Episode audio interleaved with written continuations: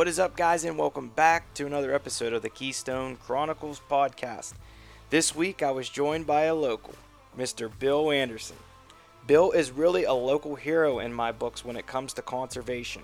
Although it was not until recent I found out what astonishing feats this man has met in building the Little Juniata River into what it is modern day. Bill is a very well-known local in this fishing community, and this area is very proud we have him at the forefront of conservation. I was immediately overwhelmed with Bill's knowledge and understanding on every aspect of the special waterway that is the Little Juniata River. Please reach out to him or myself if you have any questions regarding this episode. I would also ask that you check out Bill's business E Z P for waterproof zipper install into your waders. Thank you, Bill, from one sportsman to another, for everything you've done and are doing to make a future in the outdoors for myself and my children. I frequently fish this area, and if you're like me, you know what beautiful trout this water and the feeder streams hold. I strongly suggest that you support Bill and the Little Juniata River Association in protecting our beautiful streams. I really hope you guys enjoy this episode, and God bless. Ladies and gentlemen, welcome back to the Keystone Chronicles podcast. Sitting here, I'm here with Bill Anderson. We have a heck of a show lined up for you, I believe. We've been sitting here BSing here for about an hour, and he's full of knowledge, and um, I'm in awe here. So, uh, Bill, please introduce yourself. Uh, let's just hear you know, what you do and uh, basically what your mission is uh, as of right now, because I know you've done a lot in your life. So let's keep it current for this, this situation. Just do a little introduction, and we'll go from there.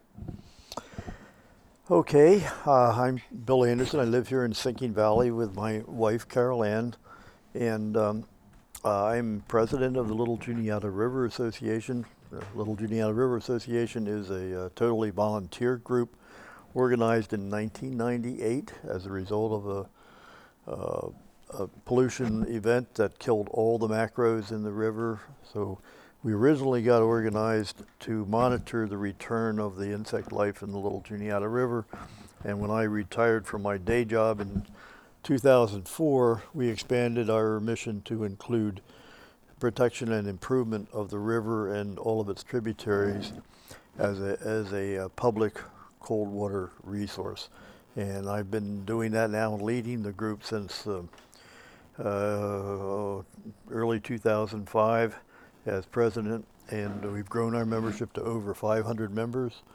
We have um, not just fishermen, we have kayakers and birders and anyone who who loves the river and loves the uh, the the resource that we have here is welcome to be part of our group.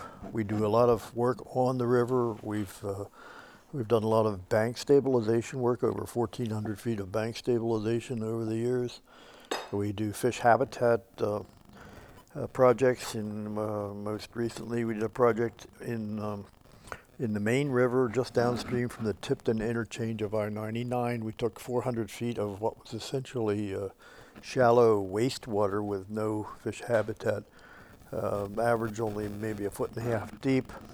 It was also a source of warming in uh, summer months because it was wide open without shade, and uh, we corrected that that uh, situation with uh, some twenty-five large boulders randomly placed and uh, seven log structures, wing structures, to move the current, move the stream to the center of the river. Uh, so now, um, you know, two years later, there's a substantial uh, wild brown trout population in that stretch of the river that was not there before. We did before and after survey, so we're Uh, which we try to do every time we do improvement work. We do a baseline before and after uh, using electrofishing or, uh, uh, in some cases, uh, uh, bug kicks, so we see what the macro life has uh, done before and after. So, we, yeah, Little Juniata River Association holds an annual cleanup in April, first Saturday in April.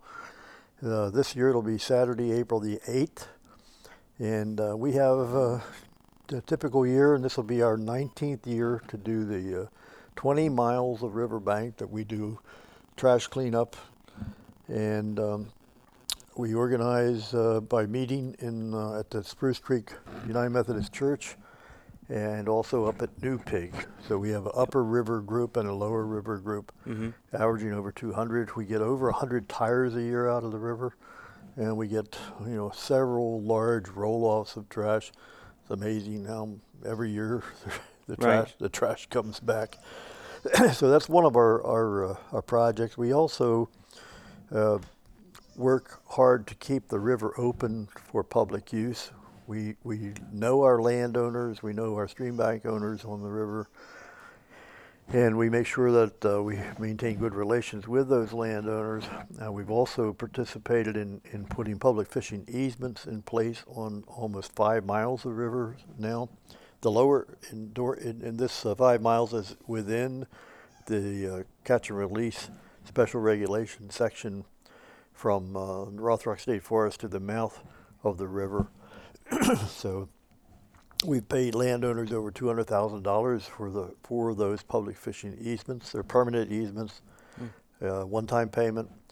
And what the landowner is signing up for is uh, a, a trespass permission for the purpose, sole purpose of fishing or boating. And uh, these contracts and agreements with landowners are administered by the Fish and Boat Commission. But the Little, Little Juniata River Association does all the contact work with the landowners and the fundraising, and uh, we have many more to do.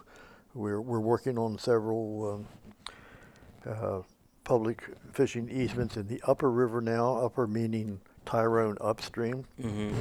uh, the Little Juniata is thirty-two miles from its source, where Spring Run and Kettle Run, Kettle Creek come together, to the mouth, and uh, fifteen of those miles are upstream from Tyrone, and fifteen of those miles are downstream from Tyrone. Okay. So Tyrone sits right in the center, right in the middle of the river, where it makes it a, uh, a southeasterly turn through the mountain.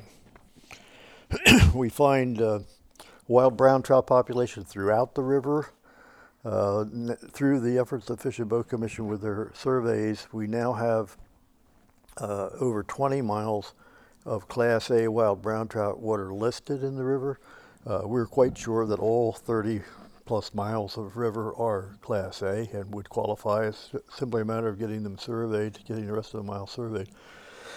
So we have fourteen miles from Tyrone to the mouth. That's, that's uh, special regulations, uh, catch and release, all tackle. And then we have another five point two miles upstream from Bellwood to Sandy Run, which is Class A wild trout with no special regulations. Our goal for this coming season is to get special regulations in place for the remainder of at least the Class A water, and better yet, for all of the river. We'd like to see the entire river as a catch and release fishery. There's, we see no justification for uh, killing these wild brown trout.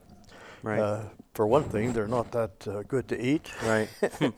There, uh, there is still substantial amount of residual uh, pollution in the, in the trout in the river. The river, the trout are doing fine, but due to the age of uh, of tanneries and railroads and, and domestic sewage, et cetera, mm-hmm. there's still some residual pollution. So I, I, for one, would not eat a trout out of the Little Juniata, and I try to discourage everyone else from, from doing so.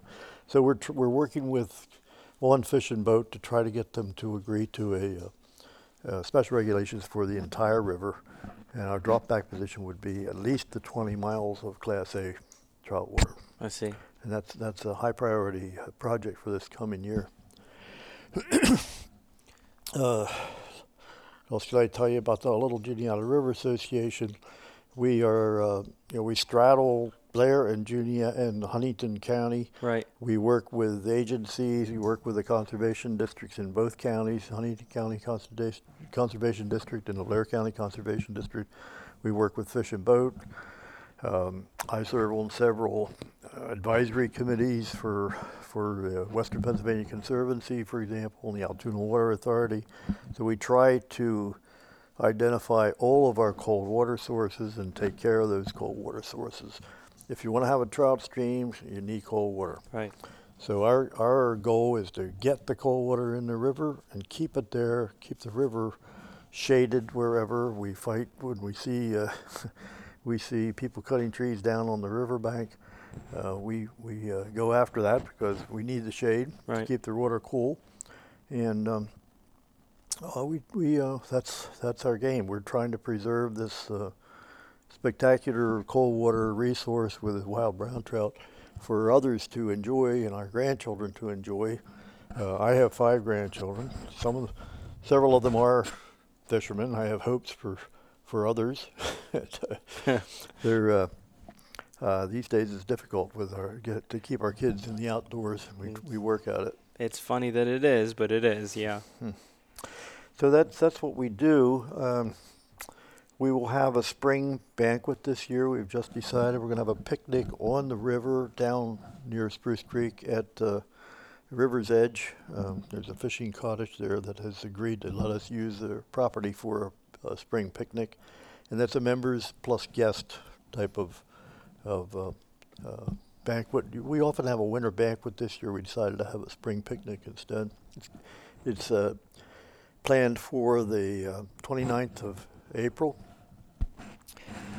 and uh, we you know, we have a lot of details yet to do, but that's our intention right now is to uh, plan that for Saturday, the twenty-ninth of April, and uh, we're looking forward to that. It's not a fundraiser. What we do with our annual banquet is we it's for the purpose of our members to get to know one another, bring their their guests, and um, uh, we don't we don't we're not uh, we're not doing uh, raffles and, right. and auctions. Yeah. We're we're just there to have a good time and and. Uh, And, and know who your fellow members are.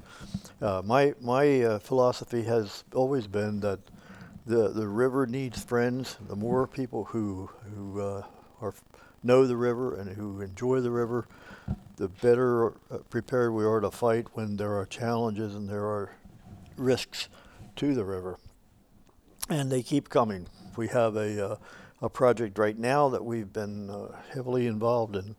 In um, with with regard to the Rudders project in, mm-hmm. in Pinecroft, there's a plan to put a, a, a large truck stop in uh, at the Pinecroft interchange right on uh, Sandy Run, the headwaters of Sandy Run. Mm-hmm. Sandy Run is a is a very important cold water resource for the upper river and a spawning stream for the brown trout in the Little Juniata proper.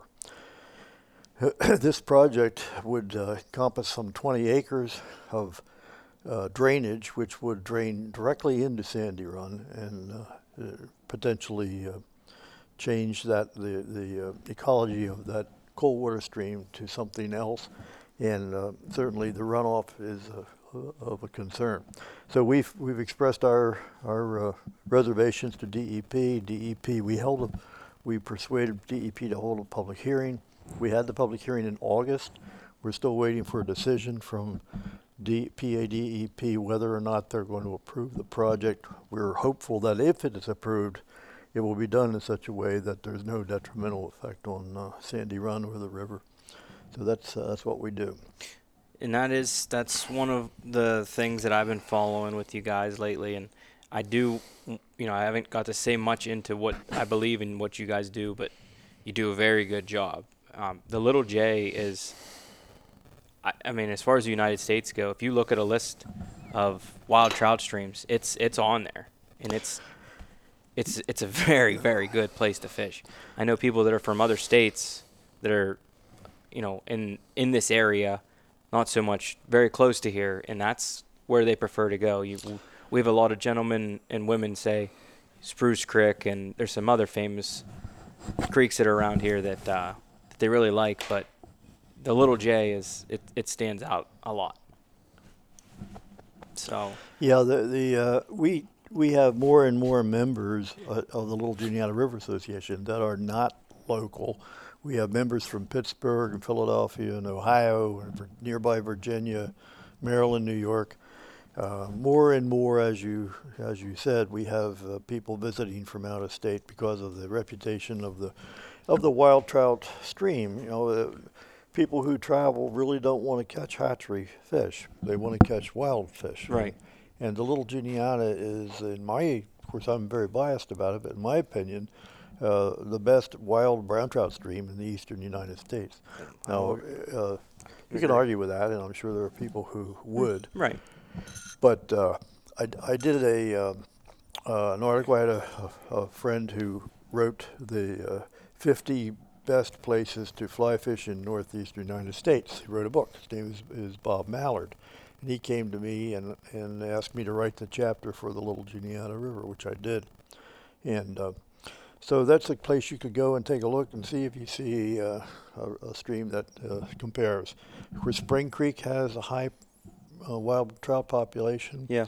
Uh, Penns Creek has mm-hmm. a has a certainly has a, a, a substantial wild brown trout population, but I would put the Little J uh, right up there with either of those in terms of uh, our hatches and uh, the average size of the fish.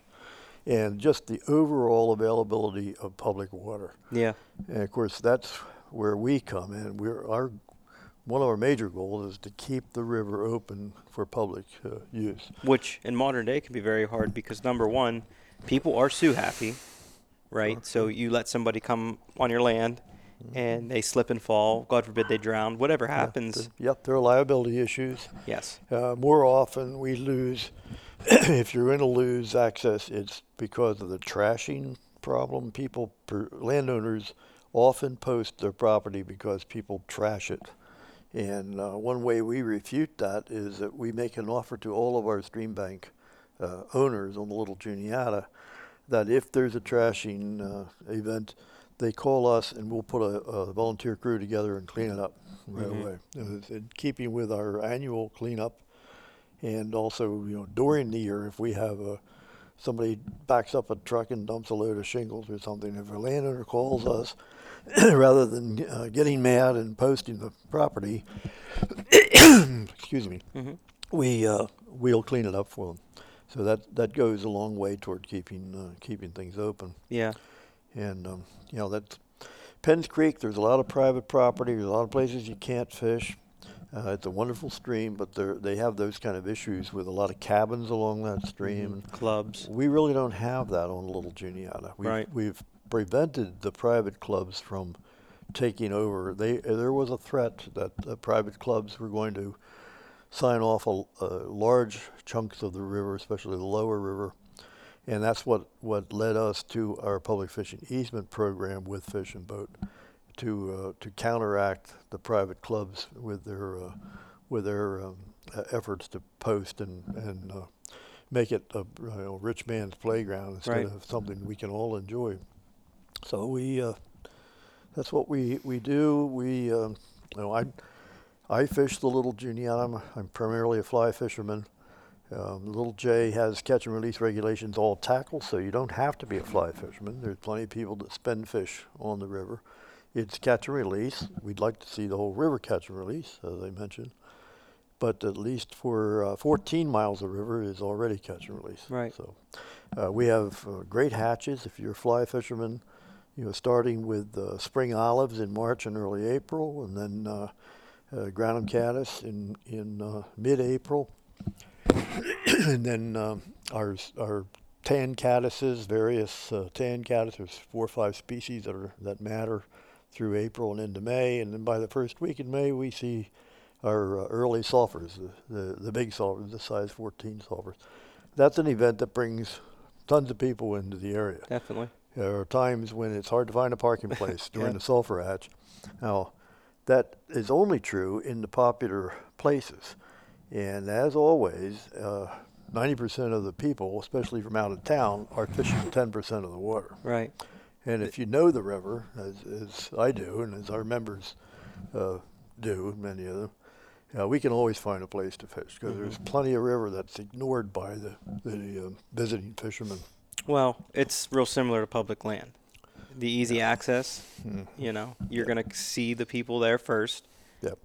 People really don't want to work hard for it. Next to the road, the good good holes next to the road. Yeah. And uh, in general, the half the river is ignored. The half of the river that's upstream from Tyrone, from Tyrone to Altoona, uh, it's there's plenty of great fishing in that stretch, and it's pretty nearly ignored by visiting fishermen because they, they get they tend to gravitate to the special regulation area south of and east of Tyrone. And it's bigger water down there, too. And it's bigger water. But if you don't mind uh, fishing a little smaller water, mm-hmm. and um, uh, and I don't. I, I enjoy the small water as well as the big water. Yeah. But uh, I can always find uh, you know, good place away from the, any crowds, even even during sulfur time. And of course, uh, there's a growing number of people who fish the Little Juniata in the winter. The the nymphers are down there these days. I can drive the river as I did the other day, and I, I found uh, you know eight cars just in a drive from Tyrone to Spruce Creek of uh, people winter fishing on right. thirty, forty degree day. And uh, I I fish it myself in the winter time, and um, it works. You can catch fish year round. It it is an open fishery, never closed. There's no reason to close it, especially in the catch and release part of it. And um, there's always you know fish feeding there somewhere. You just have to figure out what they're doing and, and uh, get on them. But uh, I, I guide on the river. I, I guide because uh, I started, got started guiding when I had a fly shop back in two thousand four in Franklinville, just upstream from Spruce Creek. Some of those customers I had back then still come and fish with me on an annual basis. But more importantly, the Little Juniata River Association has a platinum membership, which if you, if you join as a platinum member, you get a... Um, a guided day on the river, and I do that those guided days, and um, that comes so you get a life membership plus a, a guided day on the river for two, and um, uh, last year I had I think thirteen platinum members this past season, which is a pretty good season for uh, for that kind of thing. The organization makes out well. Uh, I donate lion's share of my my usual guide fee to that. And we, we uh, I meet a lot of really interesting people and make friends for the river. The whole whole name of the game is make friends for the river. Yeah. Um, I have, uh, you know, always fished this river since the first time I saw it was nineteen sixty-eight. So if there's anyone who knows the river better than me, I'd really like to talk to them because I can learn something. But it, it uh, it's doubtful that there is because I've been at it now for a good long time, longer than most people have lived. Yeah, you got me by a couple of years. And uh, I moved here in nineteen seventy-eight, moved my family up here from Delaware in nineteen seventy-eight. I had fished before that with my a friend who grew up here in Sinking Valley, Tom Crawford, and I visited up here and fished with him before I moved up here. But yeah, I moved here in seventy-eight. One, one important reason was the, the trout fishing and the hunting that opportunities that this area provides. Yeah. And uh, we built our house here where we're sitting tonight in nineteen eighty-two and um, raised three children here. And I am ten minutes from the river in either direction, either over the mountain to the upper river or out of the valley to the middle river. In ten minutes I can be in the river catching a fish. And uh, you know, there's no nothing better than that if you're if you're into it. Yeah. If you're uh, if you're one of your obsessions is uh, fly fishing for wild brown trout, it's a great place to live. Yeah, you you live in a wonderful location. You guys have the deer here, like you said. You have wonderful water right up over the road here. As far as your experiences in fishing the Little J, what's some of the better trout that you caught as far as size wise? I get asked that pretty often. There, you know, being a uh, fly fisherman and primarily a dry fly fisherman, when I could catch a fish on the surface, that's what I want to do. So I realize I could catch bigger fish on streamers, and sometimes I do fish streamers for bigger fish, and I realize that I could catch more fish with nymphs. But if I see a riser, I'm going to either catch that fish or put him down, one or the other. Mm-hmm. And uh, as a result, I'm mostly catching, you know, not the biggest fish in the river. Right. Uh, uh, on a dry fly, every year I'll get fish pushing twenty inches on a dry fly, and that's a big fish. Oh, yeah. A- anywhere, or, you know, in a, and in our river, that's that's more fish than you can handle quite often. Uh, I have seen and have caught fish over twenty inches. I have a, f- a friend who is an avid streamer fisherman. He fishes large, articulated streamers all winter long, all year long. And he, he catches fish well over twenty inches, wow. You know, twenty-four inches. There are some big cannibal browns in there.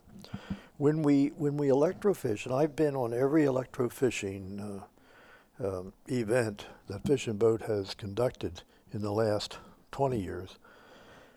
During electrofishing, we rarely see those really big fish. And the explanation I get is that it takes a lot of current to knock a big trout. Oh, like okay. Over twenty inches. Yeah, that makes sense. And if you crank it up to that kind of current, you'll kill some of the smaller fish. Mm. You'll stun them to such an extent that they don't recover. I see. So Fish and Boat has to be content with with uh, capturing, uh, I would say, the the, uh, the big biggest fish I see in those electrofishing efforts is around eighteen inch, eighteen yeah. or nineteen inches. You don't see them much larger than that. But the big fish are into big deep holes, which mm. are also more difficult to electrofish, and they get out of dodge. They get out of your way before you get there with the with the probes. Right. You know? And they're, you tickle them, but you can't knock them.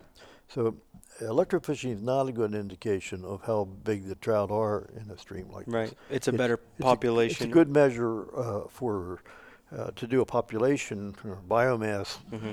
Uh, but you're not going to see the biggest specimens necessarily.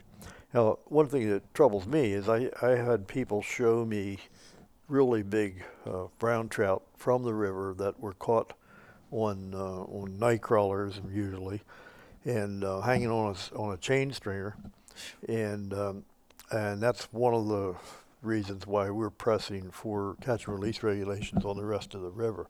Our biggest fish are frequently end up on a chain stringer by someone fishing in off-color water with, with bait, right. with worms. And you know, yeah, it's not too many of them, but any other, any one of those fish is, is a loss we shouldn't have.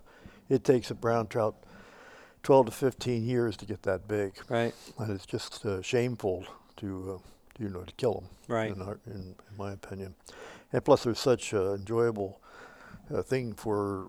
for multiple fishermen, if you know, because that trout's going to break off more people than than catch it. For sure, on a fly rod, on a light tippet on a fly rod. But the the uh, you know the little Juniata is uh, a big part of who I am and what I do. Um, I worked in industry up until two thousand four, and traveled a lot. Had to make a living, raise three kids. But the last twenty years, uh, first I had a fly shop for three years after I retired, and then uh, fi- figured out that if you want to do a lot of fishing, you don't have a fly shop. It takes right. twelve hours a day behind a counter is not going to get you very much fishing. In prime time, you're always in the fly shop at the worst possible yeah, time. Yeah, right. So I sold the fly shop and did more fishing, and um, it's a rare week that I don't spend some time on the river and uh, in. In the season when there are hatches, I'm only going to be on the river, you know, four or five days out of seven. Definitely. And um, yeah, that's the winter months. I'll, I'll take a ride down there. Uh, we do most of our our business in Tyrone, banking, haircuts, et cetera.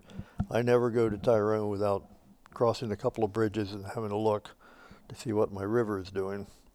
And uh, you know, we we. Uh, We rise to the occasion. When there's a threat to the river, we uh, we go after. We know who to call, and we know, and they know us, and they know that we don't uh, blow smoke, and that if we complain, like the Conservation District, we call the Conservation District, they act on it because we've never uh, screened wolf. Right, definitely. You know, we we ha- we have our act together, and we'll take photos first, uh, and we we encourage people, anyone, that if they're fishing the river, we're kayaking the river, and they see something unusual, whether it's a, a, a you know a, a tank of uh, unknown substance laying there, or whether it's a, a seepage that looks ugly coming out of the ground. You know, call us, call me, mm-hmm. and uh, we'll we'll get the right agency involved and uh, get something done about it.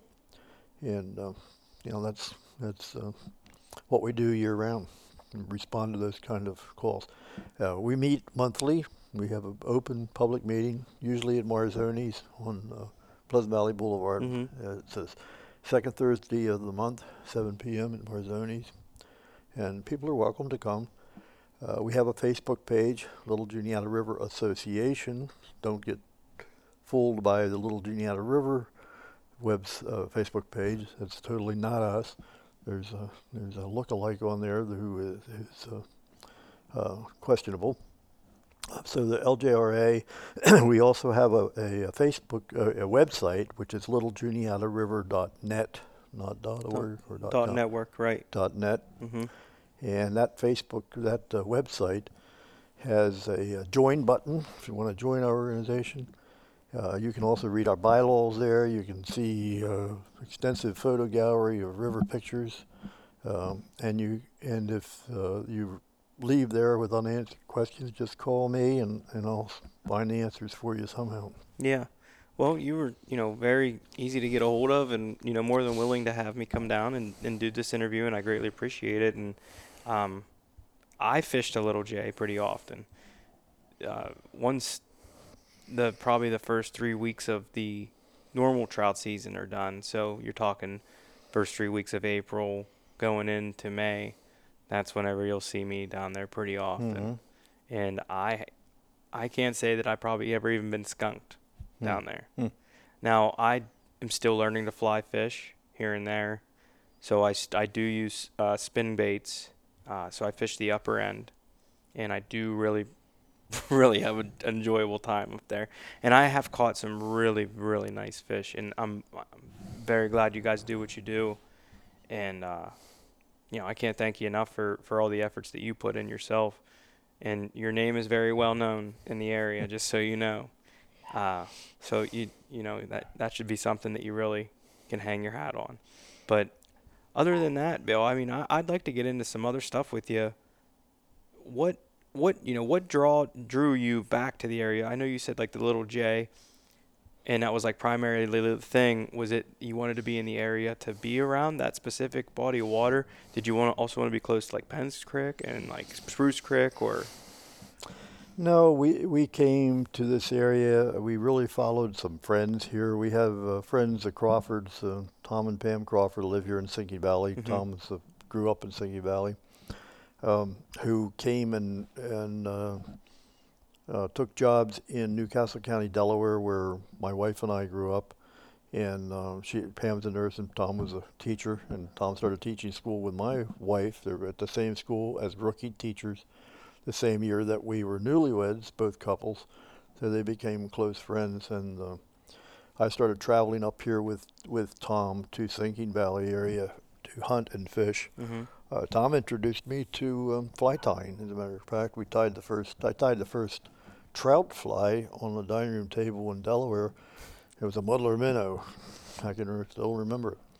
Uh, prior to that, I tied uh, deer hair bugs because all we had in Delaware were ponds with bass in them. Right. So I was fly fishing, but I was fly fishing for, for largemouth and bluegills in mm-hmm. ponds.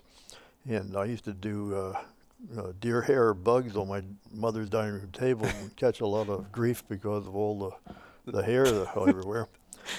But Tom, uh, so Tom and Pam are from the area. Pam grew up in Tyrone. Tom grew up here in Sinking Valley. And uh, so in nineteen seventy-six, Tom and Pam moved back home. So from seventy, sixty-eight to seventy-six, they lived down in Delaware, and we, Tom and I fished and hunted together. I introduced him to duck hunting in Delaware. I was a really avid duck hunter. Hmm. Uh, I have a distinction of having won the Uh, duck calling contest in Delaware one year at a Trout Unlimited or the uh, Ducks Unlimited banquet. Well, that's pretty impressive. yeah, yeah. So I was really into duck hunting, and uh, Tom wanted to hunt ducks. He had never even shot a duck when he turned up in Delaware. So I introduced him to duck hunting.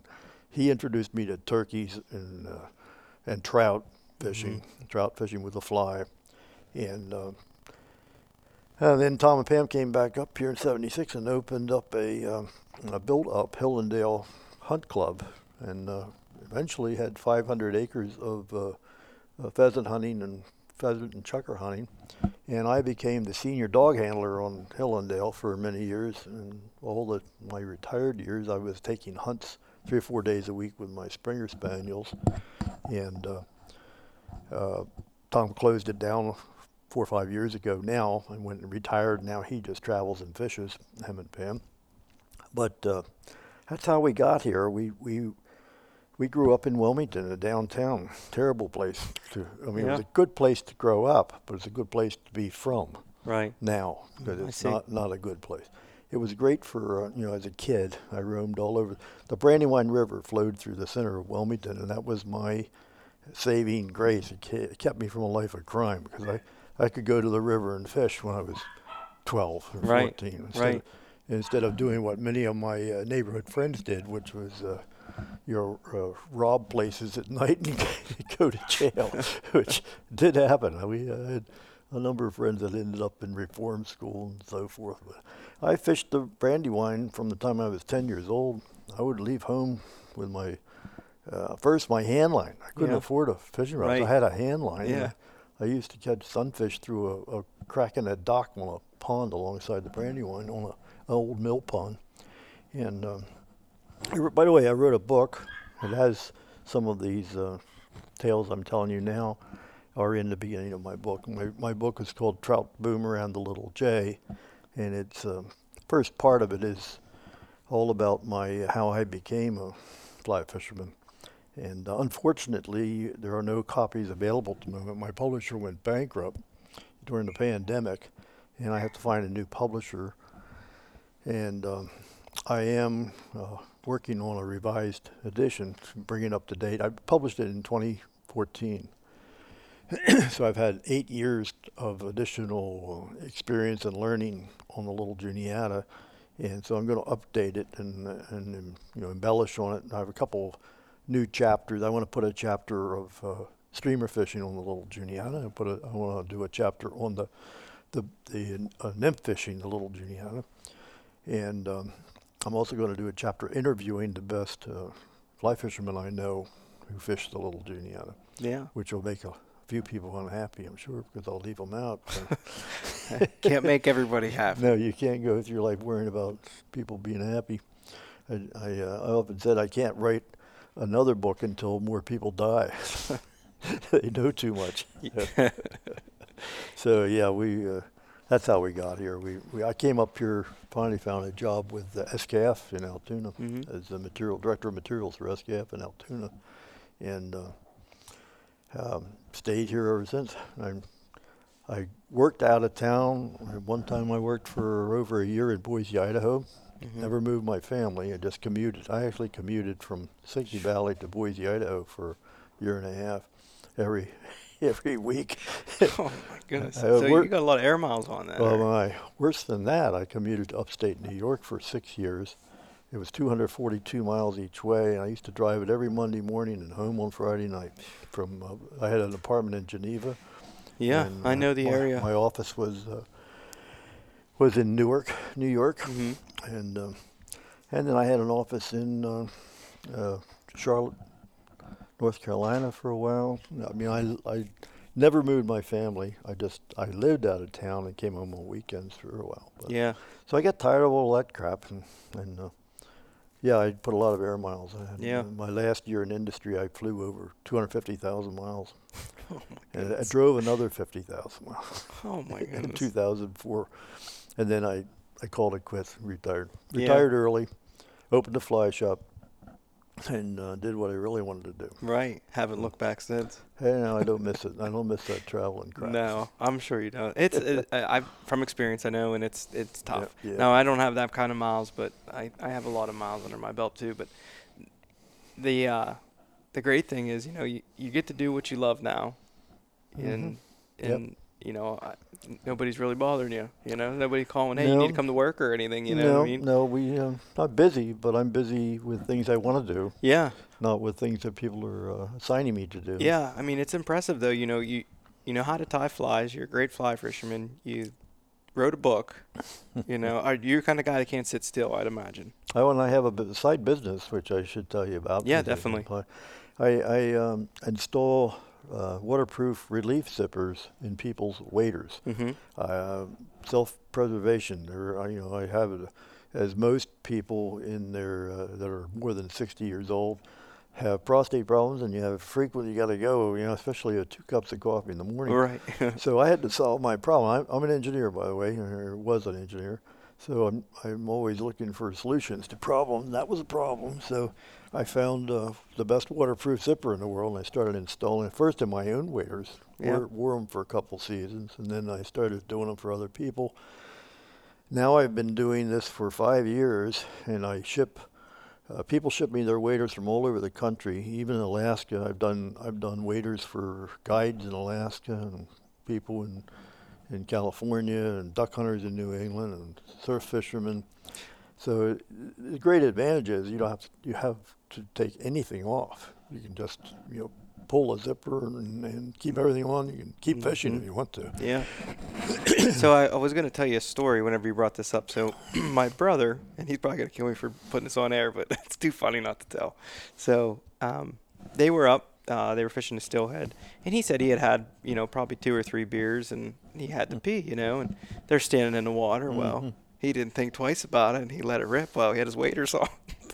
So in his waders. In his waders. It was, he was my zipper. You wouldn't have to do that. Right. So. And it's not a good idea. I mean, you might work for a little while, but it's, you're soon going to get really cold. I do get waders here. I've got a pair downstairs right now that have obvious urine stains in them from that kind of uh, behavior. But, mm-hmm. yeah, with the, with the, I call it the E Z P zipper, and I have a I have a Facebook page, and I have a website now for E Z P zippers, and uh, we you know if you want to get a pair of waders done, just mm-hmm. you uh, email me, and I'll tell you how to go about it.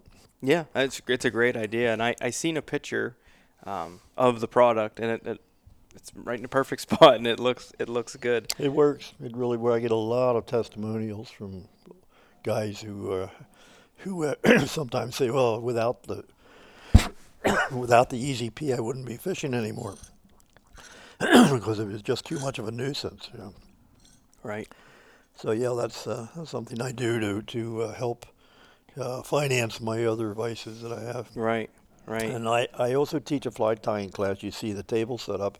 I have room there for twelve people. Dang. Every Wednesday night, we get together. Um, it's sponsored by L J R A, and the only re- the only way you can be part of it is to be an L J R A member. Yeah. And I have to have an opening, of course. Been doing this for nineteen years. I've had every Wednesday night from New Year's till Easter. My wife gives us her dining room table. I have to be off by the last Wednesday before Easter. Because it's time to eat. It's time to get ready for Easter yeah. dinner.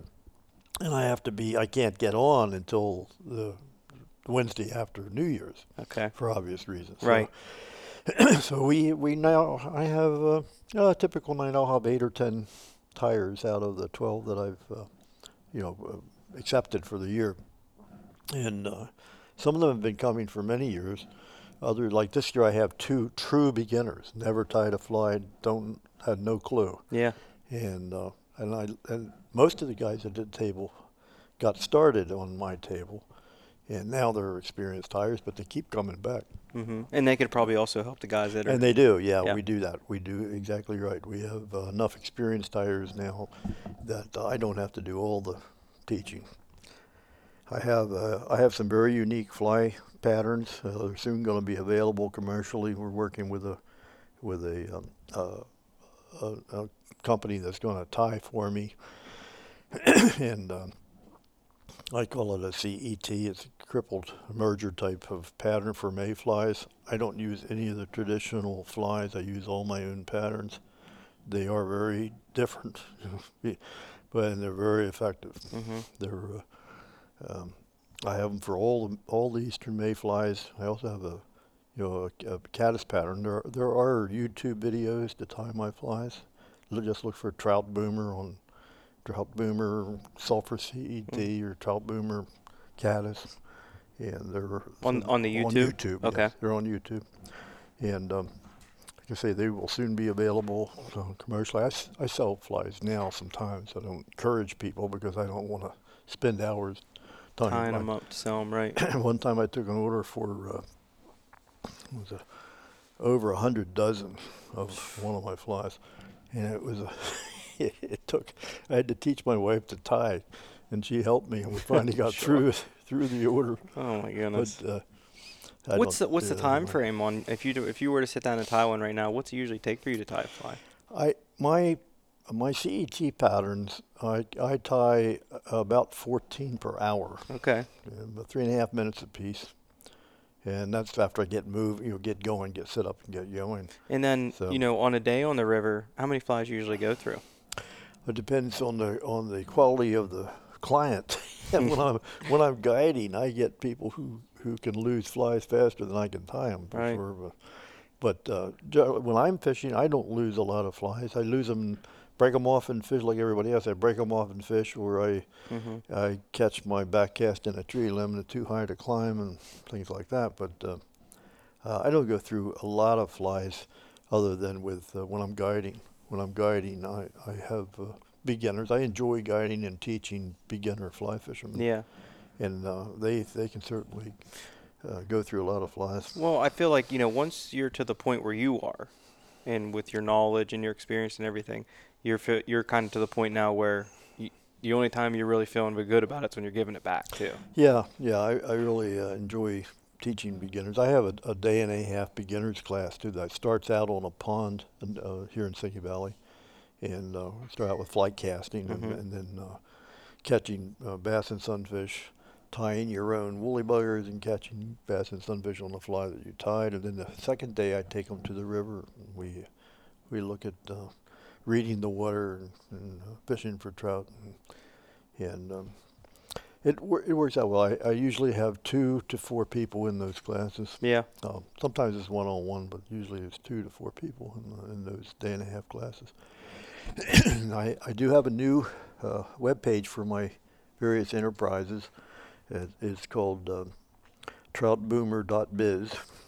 So if you go to w w w dot trout boomer dot biz, you'll see my website, and there are testimonials on there about my zippers and and uh, guiding information, that, ki- that kind of thing. So, uh, yeah, I'd, I'd rather teach beginners than, than anything. Yeah, you know, whether it's a beginning fly fisherman or a beginning trout yeah. fisherman. Well, you know, a lot of the time too, I feel like, because I, I, we have a lot of new guys that I help train and stuff at work and some other things. You know, some hunting knowledge, some fishing knowledge that I might have, and I like to pass on. But you know, it's a lot easier to write on a blank piece of paper too.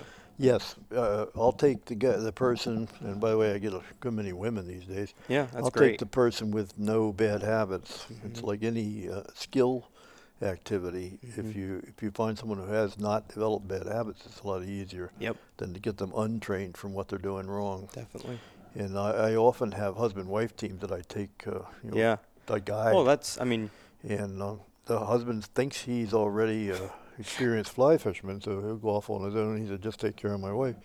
And by the time he gets back, she's a better fly caster than he, he is. It's not always true, but it, it, it does happen. And well, it's because she has no preconceived notion, and she listens carefully to what you're trying to teach. Yep. And they follow, you know, follow, they know nothing, so they follow what you're telling them. Yep, definitely. But, um, yeah, that's uh, it keeps me busy, keeps me going. And I have grand uh, grandsons that like to fish. The ones in Seattle, when they come here, they like to go fishing. Yeah. And um, so I have a, I have a little fourteen-foot boat that I take to the lakes. I'm not a purist. I'll, I'll fish uh, for crappies and perch and fill the freezer from time to time. Well, they taste very good. Yeah, they're excellent eating. Um, so speaking of which, as far as um, the trout and stuff, is that something that, that you cook or? Uh, we I haven't eaten a trout. You know, for fifty years probably. Wow. I don't eat trout, but uh, uh, you know, I won't kill a wild trout on mm-hmm. principle. I right. think it's a bad idea. Yeah, I understand. I and I don't like hatchery fish because they're white and mushy. And, yeah. You know. Yep. Now, when I was eating back when I was a young man and killing and eating everything I caught, mm-hmm. I liked wild uh, wild trout, the pink flesh, and you know, the firm pink oh, flesh, yeah. very tasty. Right. Wild brookie is hard to beat, right? Mm-hmm. But I, I haven't eaten a trout for a long time. I do eat panfish, and uh, we do catch occasional uh, lake trout or striper down in Raystown, and we'll eat them. Uh, but uh, no, I'm, I, I don't cook trout. I, I do cook, uh, you know, we'll, we'll pan fry the, the uh, panfish. Mm-hmm. And my wife got me a new uh, electric fillet knife for Christmas. Yeah. So now I'm going to zip right through. A little easier. I, I haven't caught anything to fillet yet since Christmas, but I've been out a few times, but I haven't caught anything that I wanted to fillet. Yeah, th- it's it's funny you say that. I actually find it kind of crazy that, that, you, that, you know, it's been that long since you eat them, but I know a lot of people that aren't too fond of trout, and, and I do understand, mm-hmm. you know, I my my dad likes to cook them a certain way here and there, and I, I'm really simple. I like to just gut them, cut the head off them, fill them up with whatever, mm-hmm. some butter, some pan fry them. And pan fry them. Yep, yep, that's the way yep. I enjoy them. Yep. I'll fillet them for you or whatever you want, you know, but um, yeah. yeah, they're they're. I I don't think they're the tastiest, and I think that that helps them though in a conservation, you know, type effort, because if they tasted like walleye, be a lot of people keeping them. Yeah, or, or yellow perch or crappies yeah, for that definitely. Matter, which are really really good. But walleye are really hard to beat, and I do catch occasional walleye. I caught a uh, the first walleye I caught at Racetown was a ten pound walleye. It was twenty-nine and a half inches, weighed ten wow. pounds. So uh, I thought it was going to be easy, but I haven't caught another one like that since. Yeah. Well, I know and talk to a lot of individuals that put a lot of hours in to go and catch four walleye. Yeah, it's not easy. Right. So it, uh, it's definitely, definitely hard to do. Uh, as far as, you know, every, all your conservations toward the Little J, I know you fish it all the time. Is there any other places that you prefer, like locally? Yeah, I, f- I fish the tributaries. You mm-hmm. know, like you, I, I like uh, brook trout fishing. And I, I all the J tribs, whether it's Tipton Run or Bell's Gap Run mm-hmm. or, or Riddle's Gap Run or Homer's Gap Run, or uh, if you go far enough right. up in the boonies, you're going to find brook trout. Right. Uh, Elk Creek, you know, uh, there are there are wild brook trout in all these streams if you go far enough. Right. And uh, so I like to do that. Um, I like to fish, uh, oh, I'll go to, to uh, Spring Creek in the spring for the olive hatch when the olives are really on up there. I, I enjoy that. I have, I went a couple, two years ago, I went down to Penns Creek during the green drake hatch, and I'll never do that again. it's, it's like a, you know, a circus. Like a zoo, huh? Yeah, no thanks. I'll pass on that. It was an experience, and I stood there with just thousands of uh, coffin flies in my face and on my rod, and you know, in the dark, I got some un- incredible uh, video of coffin flies flying into my rod and my line in the dark. Yeah, that was pretty pretty cool. Yeah, but it's not a an experience. That, you know, people on either side of you within twenty yards. Yeah, not, not my my mm. name of game. There is a growing uh, green drake population on the Little J, on the lower part of Little Juniata, that most people aren't aware of. Um, haven't helped us if it ever becomes as popular as Penns Creek, but so far it's not that kind of uh, you know blizzard hatch like they have over at Penns Creek. Right. We don't really know why the green drakes aren't throughout the Little Juniata. It's certainly suitable habitat. Uh, we had a uh, a green drake entomologist, a specialist, who a young lady who dedicated her life to to that bug. To ephemera gucciolata, and she couldn't explain why we don't have them throughout the river. Hmm. But uh, they're in general we don't have uh, green drakes upstream from Spruce Creek. I'm having a hard time with my uh, throat here, catching. Um, well, you know, I don't want to keep you too long. Uh, you know, you, you're you've done a great job, Bill. I I greatly appreciate you having me, and um. I'd like to have you on again, because this is this is there's a couple other conversations that are just more likely about trout mm-hmm. that I'd like to get into. Uh, you know, as sure. far as weather conditions, uh, seasons. Sure. We can talk some different flies. Uh, we were just talking right before we come on with some uh, water temperature. You know, that's a big thing that I think that a lot of people should be aware of. Yeah, there's a lot of misconceptions yes. about water temperature. Yep, and I and I know how knowledgeable you are, and it. I would like to have you come back through, and I'm sure that me and you can set up another time, but I just, you know, I wanted to go over a couple of things before I let you go here, just to just to help you promote some things, and especially with the Little Juniata River Association. Um, you know, you said you guys have done, was it five and a half miles of uh, bank restoration? Uh, and Well, no, we, we have, uh, we've done uh, five miles of public fishing easements okay, on the lower river, it. And we've done um, uh ten different projects in the upper river for bank restoration, yeah. for bank protection, bank restoration. And I was up there. I've seen everything that was done. Uh, upstream from the lower Regals Gap Bridge, we have, I think, six projects, because that's an area of the river where it meanders, and the banks were carved out and falling in, mm-hmm. and that's where the sediment was coming from. So that's where we focused our efforts in the first years, the first ten years. We did a, a project up there every year. So we've done a lot of work in in the upper river to stop the mud, right. stop the sediment. And uh, and we've done fish habitat projects on uh, on Sandy Run, and we've done uh, we did one, as I mentioned earlier, down at uh, Tipton Bypass. If you if you're coming off I ninety-nine headed in toward Tyrone on the Tipton bypass Tipton ramp, park there and look downstream, and you'll see boulders spaced in there. We put those boulders there, okay. and there's also seven uh, deflecting uh, side deflectors that are pushing the current to the middle. So you can get a pretty good look at it right there off that bridge. Walk back on the bridge and take a look. Yep. So yeah, we've done, uh, we have other projects in mind. Uh, we'd like to eliminate the fish, the uh, barrier uh, consisting of the, the uh, Tyrone uh, paper mill dam. Mm-hmm. It blocks passage up to Little Bald Eagle. Little Bald Eagle has the potential to be a really great uh, trout stream, and great spawning stream for the river. That, is that a limestone stream? Uh, it has it's limestone in, influenced, yes. Um, it, but it has hatches that the Little Juniata doesn't have. It has a blue quill in April that the Little Juniata really doesn't have much of. Um, it has um, green drakes in the upper part that Little Juniata only has in the lower end. But anyway, the Bald Eagle Creek has a lot of potential.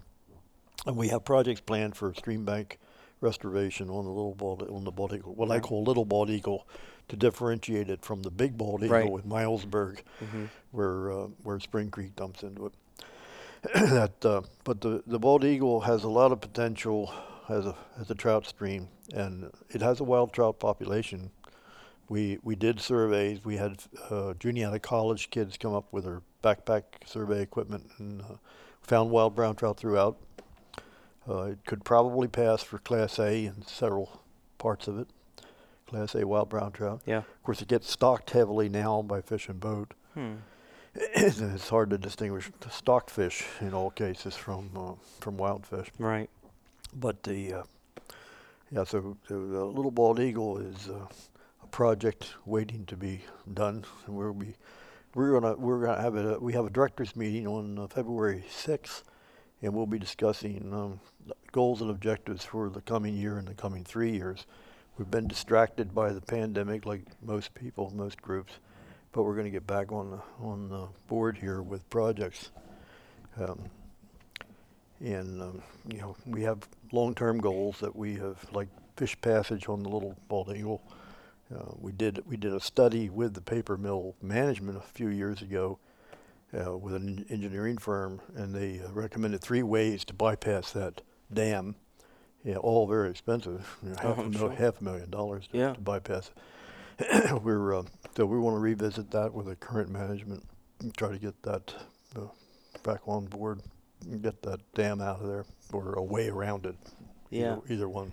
I know that you guys have friends in the right places, and you guys know the right people to contact for that stuff. We we have we make it a point, you know. We, Yeah, anybody or any agency that has uh, control over something that affects the river, we want to know about it. We mm-hmm. want to know who they are, and uh, I, I, you know, I have often said that we have uh, blinders on. We don't. We we're strictly Little Juniata River and its tributaries. Don't get distracted by other problems. There right. are, you know, Clearfield Creek or Frankstown Branch mm-hmm. or Spring Creek, somebody else's problem, because we, we feel that. By focusing on one watershed, we can get a lot more uh, impact than we could if we got distracted yeah. by all these other other issues. So we we we really do keep our our blinders uh, on, and we focus on Little Juniata. Yeah, I'm, like you mentioned, you know, the Clearfield Creek is right in my area, and, and I I wish that they had, as nice as it is, I wish that they had people looking out for it like they do for you guys. Well, yeah, every every. Uh, Especially if, if you want to have a trout stream, if you want to have a cold water resource, someone, some group of interested, um, passionate people have to take an interest, or they, it won't happen, because there's plenty of people, plenty of uh, industry that has a little regard for uh, for that cold water. Right. Uh, they're not malicious about it. They just don't Yeah. It's not on their agenda. It yeah. doesn't matter to them. So, yeah. so you have to make it matter. And we have to show up and make it matter. Yep. So. I fully understand. Uh, yeah. There was a couple other dates I wanted to run over real quick that you'd mentioned. So Saturday, April eighth, you guys got trash cleanup day. Yep. Uh, the twenty-ninth of April, you guys have the picnic.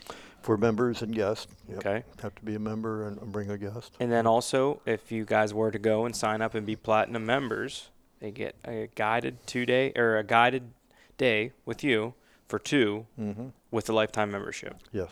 And, and a, a, a limited edition print of the Spruce Creek hole. This one right here. Mm-hmm. I'm, I'm pointing at it on the wall.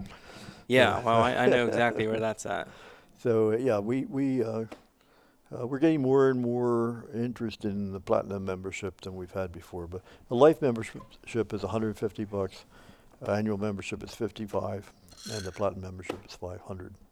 And uh, we have no paid employees. You know, I'm, right. I'm, I function as an unpaid uh, executive director, I guess. Because you love it. Yeah. Well, but, uh, we have no no. Um, all volunteers. Right. All of our directors. I have eight directors plus me.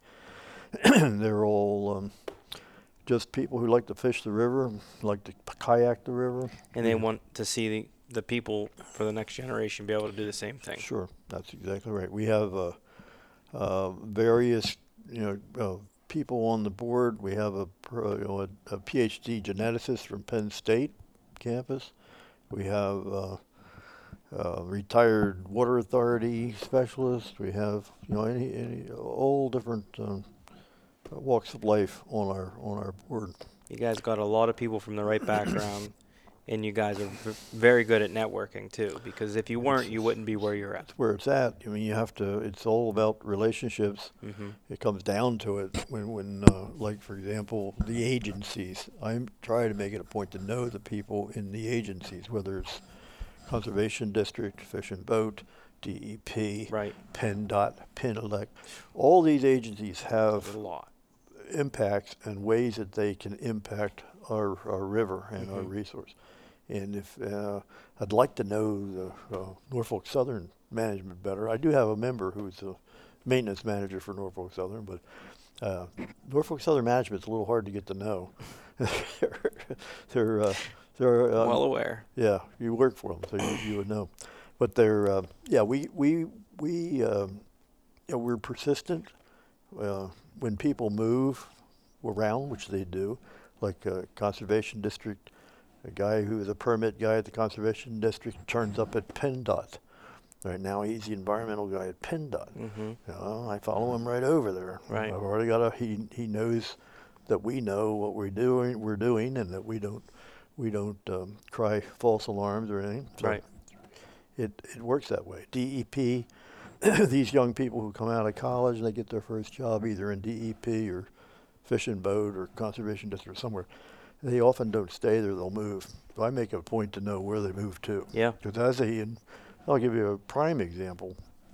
We did a uh, project with uh, Juniata College you know, a few years ago where we put transmitters in our trout. We wanted to know where the trout went. Right. right. When do they, where do they go when the water is warm? Where do they go when they spawn? Yeah.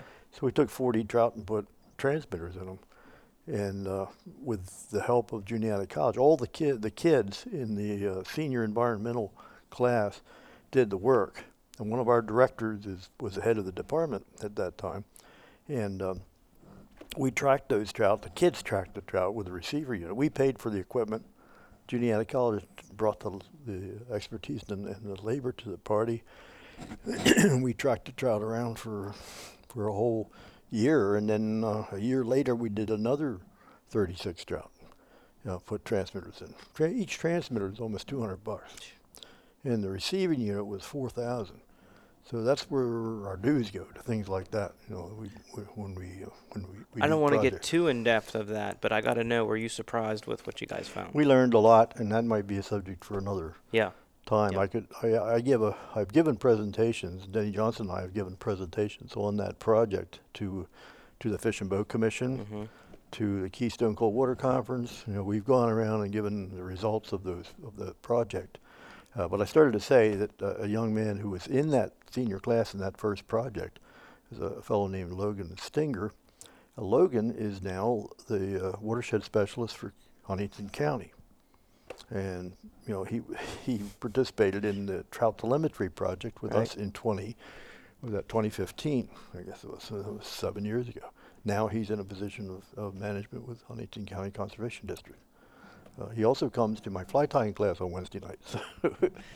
Hey, uh, well, like you were just saying, it, it if you when you have the right network, you can make anything happen. Yeah, and, it, well, and it's and because the right people get involved. And you have to show results. Now, what I've learned is that if you if, if you're if you show results and you can say here's what we did and it's tangible and it's real, then people are, are willing to go to give you the funding to do future projects. Yeah, and volunteer to do future projects. Definitely. So track record really matters. Right. You do things that matter. We don't do trivial things. We don't do window dressing projects. Right. We make sure that what we do really helps the river. And as long as we keep that focus, it, it'll work. Well, I think that you guys are doing an absolutely wonderful job. I know that you're going to continue to do the work because you love it. And I know that you guys have a, right, a lot of the right people involved. So I greatly appreciate your time, Bill. And I, I, uh, I'm really excited to, to have you on again because, like I said, there's I kind of want to do a little more detailed things going down the road here. Sure. So thank you so much for your time. And um, you guys can find Bill on Facebook. Um, do you do Instagram? Uh, no, I have uh, I have a personal Facebook page, and okay. we have a Little Juniata River Association Facebook page. Right. I have a personal uh, web page now, which is Trout Boomer dot biz, mm-hmm. and uh, uh, but I do I, I have an Instagram account, but I I'm not active. I have a Twitter account. I'm not active there either. Okay. But. Uh, Well, so if they want to contact you, uh, Facebook be all right? Facebook is fine. Okay. Uh, email address, phone call, you know, call me. They're both, the phone number and email address you have on the L J R A website are, are actually my okay. phone number and my Very good. address. We don't, we don't have a headquarters. So you guys listen, and if you have any questions for him or you want him to go into any depth of something that I didn't maybe Anytime. not cover. Yep. Anytime. Um, he's open to the phone calls. He loves the conversation. I can tell you he's a talker. I've been here for a while before we started recording. So um, thank you guys for listening. And, Bill, uh, we'll see you soon. Okay. Thank you. And that wraps up another episode of the Keystone Chronicles podcast. I want to give Mister Bill Anderson a round of applause. Just unbelievable feats that this man has accomplished and continues to protect our local waterways. Bill, I thank you from the bottom of my heart as an outdoorsman, and I know a lot of my listeners feel the same. Guys, we have to be like him. We need to get the youth involved. You know the game, you know the drill. I thank you guys so much for listening, and until next time, please rate, like, and subscribe. God bless.